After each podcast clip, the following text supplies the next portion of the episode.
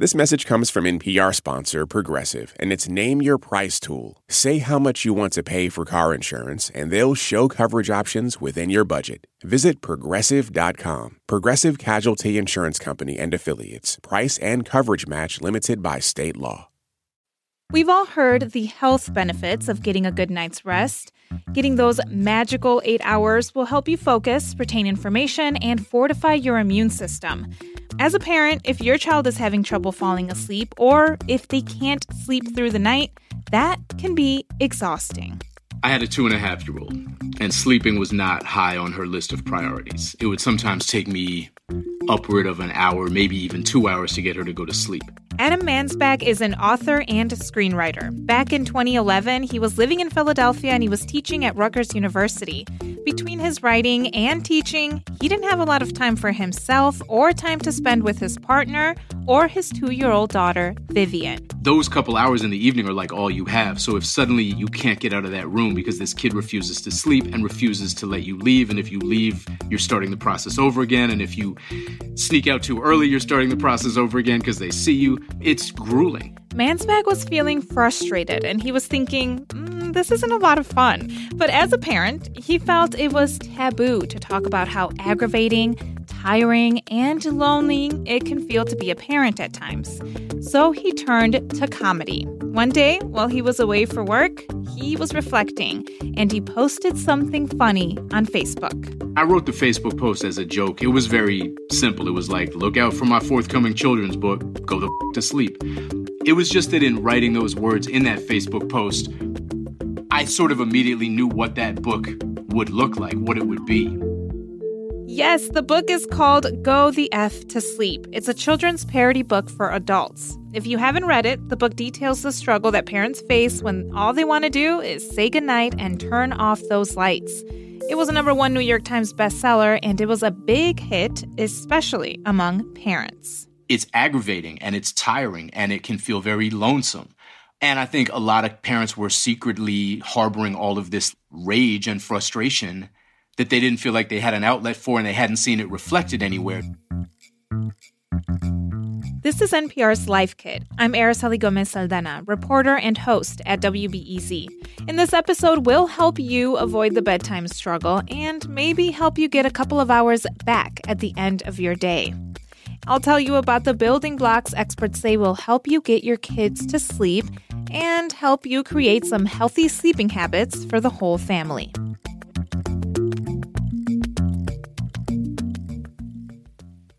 This message is brought to you by NPR sponsor Progressive Insurance. You call the shots on what's in your podcast queue. Now you can call them on your auto insurance too with the Name Your Price tool from Progressive. Tell Progressive how much you want to pay for car insurance, and they'll show you coverage options within your budget. Get your quote today at progressive.com. Progressive Casualty Insurance Company and Affiliates. Price and coverage match limited by state law.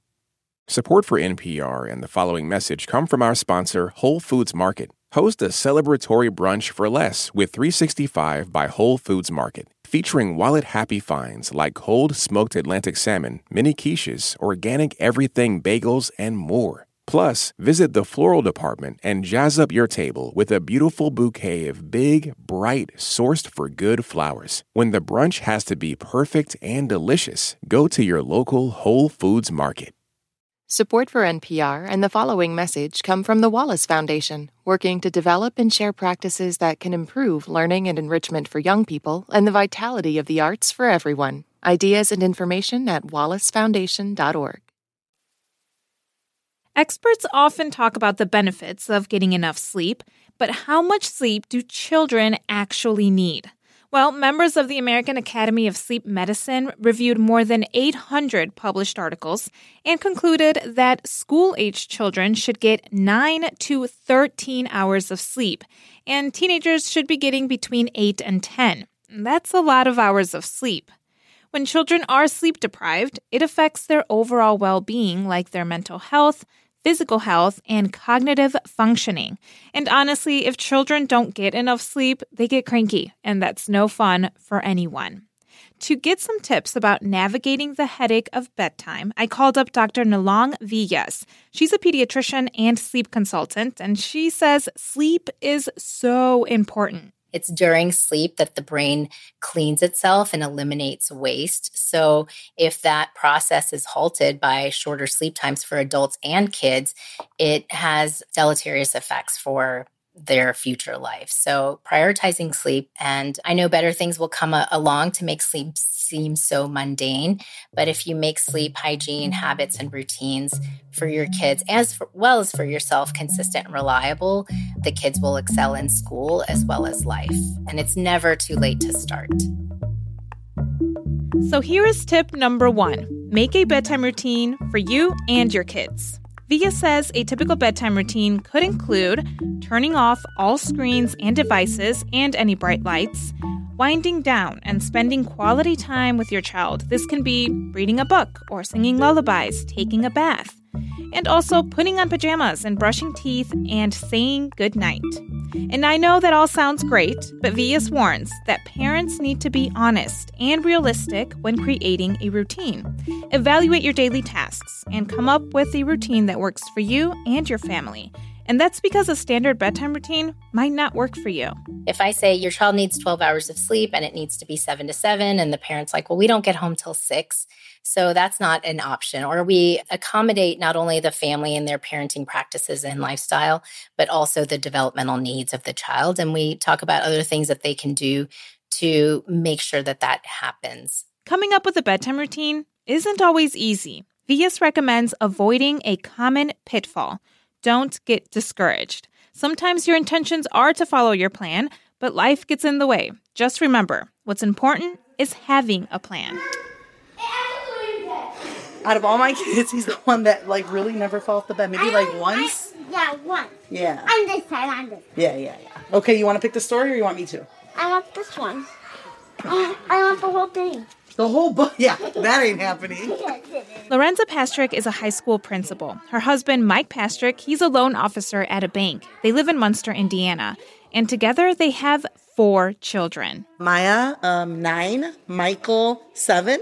Joseph, four. And Mila, two. So it's all a little crazy here, but we manage. With four kids and both her and her husband having full time jobs, Pastrick says having a plan is key to making sure everyone's needs are met. I took courses in development and I know that sleep is important and I know that the best way for any child at a young age is structured. In the mornings, it's all about getting ready for school and work. After school, they split pickup duties, and once they get home, the next tasks depend on if there's any after school activities like soccer or instrument lessons. Those are the days that dad and I both have to tag team the family and then the evening time really consists of get eating, get in the showers if it's shower day. But then after that, it's the kids get to get their homework done and we get ready for bed. Yes, she says sometimes her kids will resist, but Pastrick says she's clear with her children and everyone understands the plan. Lights out by 8 p.m. They are pretty good about it, and I think that's because we try to keep consistent with the time where we start to settle down like 7.30 7.45ish and then by 8 lights are out because i try to go for a walk with my friends at 8.15 so in order for that to happen mom tries to keep strict on the 8 o'clock. We turn the lights out when creating a bedtime routine, Vyas says there are three things you need to accomplish. The first one is ensuring adequate sleep, which entails the 10 and a half to 12 hours a night for school aged kids. So making sure that they're getting enough sleep establishing a bedtime routine that's consistent and keeping the wake time the same even on weekends. Those are the three primary things that if that's in place, kids will tend to do really well with sleep routine and hygiene. So, how do you achieve adequate sleep? Here is tip number two.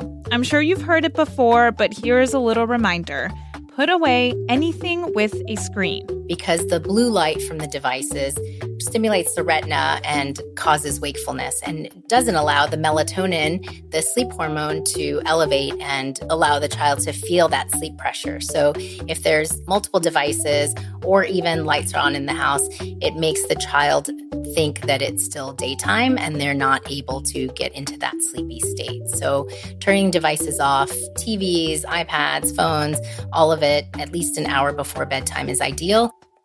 Maybe you've heard of melatonin, the sleep hormone, but do you know what sleep pressure is? It's basically a fancy word for sleepiness. There's a chemical called adenosine, and this chemical builds up when you're awake.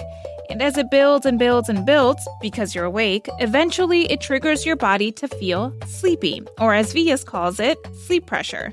And what gets rid of adenosine in your body? Sleep. During the wind down period before bed, parents and school aged children can also benefit from keeping work and play areas separate. This will strengthen the association between the bedroom and sleep, not bedroom and work or bedroom and homework. And Vyas says for anyone looking to get better sleep, it comes down to consistency waking up and going to bed around the same time every day. Which brings us to tip number three consistency is the magic word. Vyas says in her experience as a sleep consultant, she often has to remind parents of two things be consistent and make sure your child is getting enough sleep. And again, not just for a day or two, it has to be a routine. Consistency is key, and often parents that are researching things online and they'll try things for a day or two and then say this doesn't work and then try another thing for a day or two. It usually takes being consistent for a period of three to four days before you'll see that change in behavior in the child. Also, everyone has to be on the same page. All caregivers, parents, grandparents, and babysitters. I usually recommend that everybody participate in the consultation so that everyone understands the theory behind it as well as the overall plan. So everyone's working for the same goal. Another thing that can help you maintain a consistent bedtime is having an optimal sleep environment. If your child's bedroom is ready for sleeping, it can cut down on distractions and build a strong association between their bedroom and sleep. Vyas recommends blocking out any light by using blackout curtains. She says the room should be pitch black with the exception of a nightlight if necessary. I like the use of sound machines, especially when the child is first learning to sleep through the night. You know, some sort of sleep proper association that signals to the child that it's time to go to sleep. So, either a stuffed animal if they're over a year of age, or a lovey or something like that, that every time the child gets that, the child knows that it's time to go to sleep. Keeping the room temperature cool is also important. Your body needs to dip down in temperature to achieve sleep, so keeping the room between 67 and 69 degrees is the ideal range to a good night's rest. Another thing that might help keep a consistent bedtime is getting enough exercise. The Centers for Disease Control and Prevention recommends school aged children should get at least one hour of physical activity a day. When children are active throughout the day, it helps them stay asleep throughout the night. The ESS parents should also watch out for their children's cues and body language. If you notice they're beginning to get tired or if they've had a long day, don't wait to start the bedtime process if the child is not put to sleep while that sleep pressure is the most prominent and active, then there's a potential for them to no longer be sleepy. But they're still tired because they've had that period of wakefulness, but they're no longer sleepy at that point because that sleep pressure has gone away. And that is when the resistance starts. Or, as Vyas calls them, the shenanigans start in order to delay bedtime. I need one more hug, one more kiss. I need to go potty again. I have a bug bite. And my all time favorite is my child used to do this all the time. I need a band aid. Many parents have been there. Mommy, I'm going to do another one that's short. No, it's time to go to bed. Baby. no. Go, yes, go pee pee, and it's time to go to bed. No. You read the book. I'm gonna go write it on your book, on your on your And chart. also, I had colored it. Oh, you didn't color it? Well, you could do it tomorrow. I'm gonna stay home with you. Go pee pee though. And here is your tip number four be prepared for the shenanigans. Michael, get in your room now. You're seriously bothering me. All right, we're Wait, quiet. wait, wait, wait, wait, hold up. Michael, Vyas recommends creating a checklist. Add things that you and your child need to do before bedtime. and add anything that the child typically requests. On the list can be putting on PJs, brushing teeth, getting a sip of water, reading books, singing songs, scratching the back, hugs and kisses. And so after that bedtime routine is completed, you can have the child check off all the items. And it's a good reminder for the parent as well that all of the child's needs have been met. And so that when you go to leave and the child says, Oh, I need one more sip of water as you're trying to leave the room, you can say, We took care of that already, sweetie. I love you. Good night. I'll see you in the morning. You can find Vyas's checklist template on the digital version of this story at npr.org slash lifekit. You can use the checklist for yourself or to help you create your children's bedtime routine. Another thing to keep in mind is that children might be feeling stress or anxiety, and it's manifesting as uncooperative behavior. Just like adults, children also feel stress from time to time. I mean, they have school, they're navigating homework, after school activities, other social interactions. Everything they have going on can at times prevent the child from winding down as they prepare for bed. So if your child feels overwhelmed, have them write all of their worries or tasks on a piece of paper, or create a journal where they can write down their thoughts. And once they're written down, you can address them at another time, but not during bedtime. Things like meditation can also help. Experts say mindfulness and breathing exercises can calm children down and they can decrease stress hormones. You can do these exercises together during your bedtime routine. And when you feel like you've tried everything to help your child go to bed and you're still not having any luck with sleep, Vyas says that's when you should consider asking for professional help. Many parents are always resistant to reach out for help. But then once they do and they see the same success, they're like, oh my gosh, why didn't we do this sooner? Uh, I didn't realize I could have been sleeping so much better so much sooner. It would be nice if parents we're sort of more open to accepting that help before it gets to that point and before it's too overwhelming. You don't want nighttime to feel like a nightmare. And if you're struggling every single night, it's a good idea to reach out for help. If your child is consistently unable to sleep through the night or they're having trouble falling asleep every night, consider calling your doctor. Remember, Dr. Vyas says it's never too late to ask for help. So let's recap. Tip number one make a bedtime routine for you and your kids. Set a bedtime and give yourselves enough time to wind down. Spend quality time together and go over your bedtime checklist. Tip number two put away anything with a screen at least an hour before bedtime because the blue light from the devices could prevent you from falling asleep. Tip number three it's all about consistency. Children need 9 to 13 hours of sleep each night, so make sure your bedtime stays consistent even on weekends. And to help you keep a consistent bedtime, make sure your bedroom is cool and dark. You can use sound machines or white noise to soothe your child, and give toddlers a stuffed animal or blanket for security. And tip number four prepare yourself for the shenanigans. Go through your bedtime checklist together once you're done, your child will know it's time to say goodnight.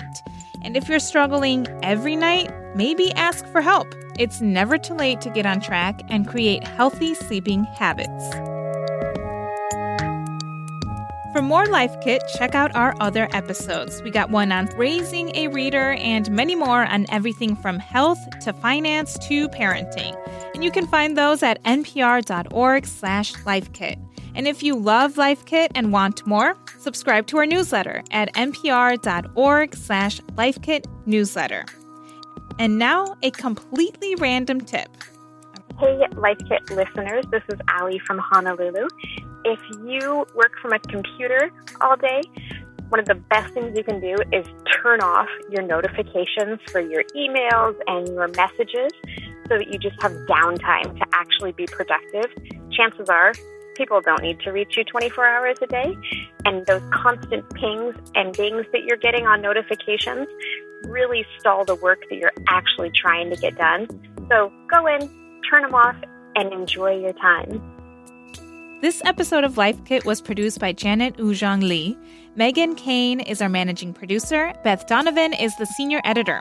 Our production team also includes Andee Tagle and Claire Marie Schneider. Our digital editors are Beck Harlan and Wynne Davis. I'm Araceli Gomez Aldana. Thanks for listening and happy sleeping.